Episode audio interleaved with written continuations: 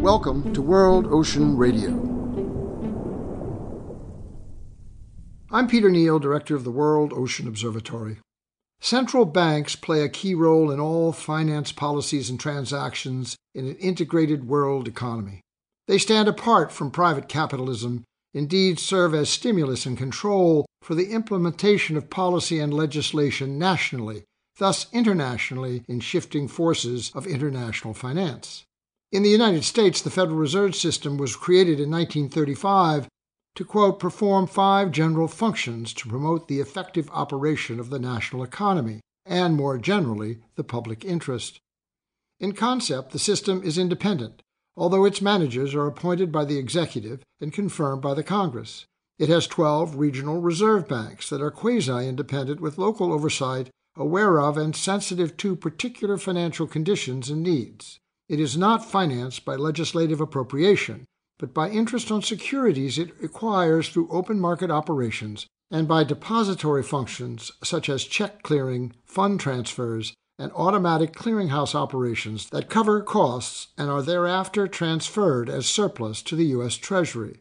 The amounts are staggering. In 2015, net earnings paid by the system into the national treasury surpassed $97.8 billion, augmented by another 19.3 billion specifically to fund the Fixing America's Surface Transportation Act, one assumes to repair and build new the deteriorating transportation infrastructure.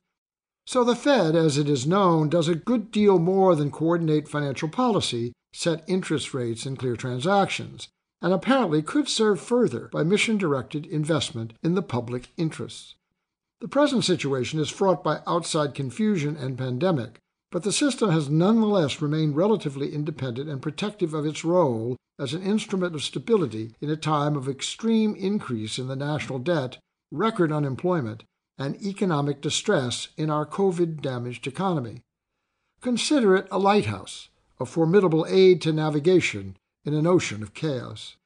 But consider this Banks and other large financial institutions, such as investment houses and pension funds, can invest those funds with intention, with responsible, profitable, and transformative direction.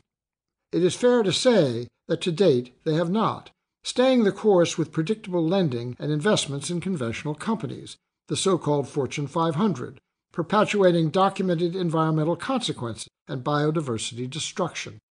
That does not have to be.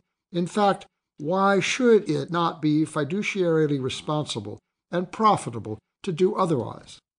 In a recent brilliant report by Portfolio.earth, Bankrolling Extinction, the banking sector's role in the global biodiversity crisis, the situation is starkly described. Quote, Environmental destruction can no longer be seen as an unfortunate byproduct of economic development, quite the reverse. Our abusive relationship with nature is contributing to a US $4 trillion hole in our global economy, rising employment and social equality.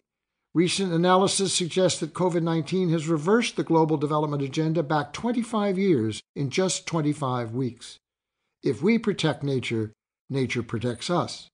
Most of the funding assessed 66%, was related to activities that directly cause biodiversity loss, fishing and mining, for example, and 34% was invested in companies which indirectly drive biodiversity loss by driving demand along the supply chain from retail or processing and trading of commodities, such as construction, which creates demand for raw materials. Analysis of bank policies regarding biodiversity has shown not a single one of these banks has sufficient systems in place to measure, report, and radically reduce the environmental impact caused by its financial activities.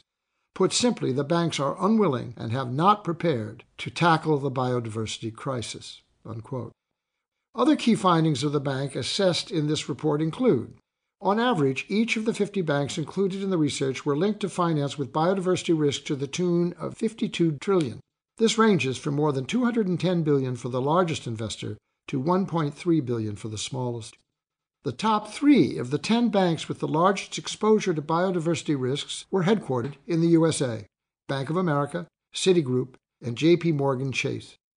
Wells Fargo, another American bank, was the fifth largest investor in industry sectors with high biodiversity risks.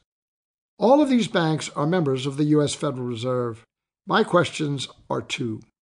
Why does any central bank enable investment that is proven so destructive to the inherent value of nature, every nation's most precious asset? And is not the impact on the ocean by destructive fishing and mining and pollution and manufacture a series of determined, demonstrated negative consequences seriously antithetical to the public interest? We will discuss these issues and more in future editions of World Ocean Radio.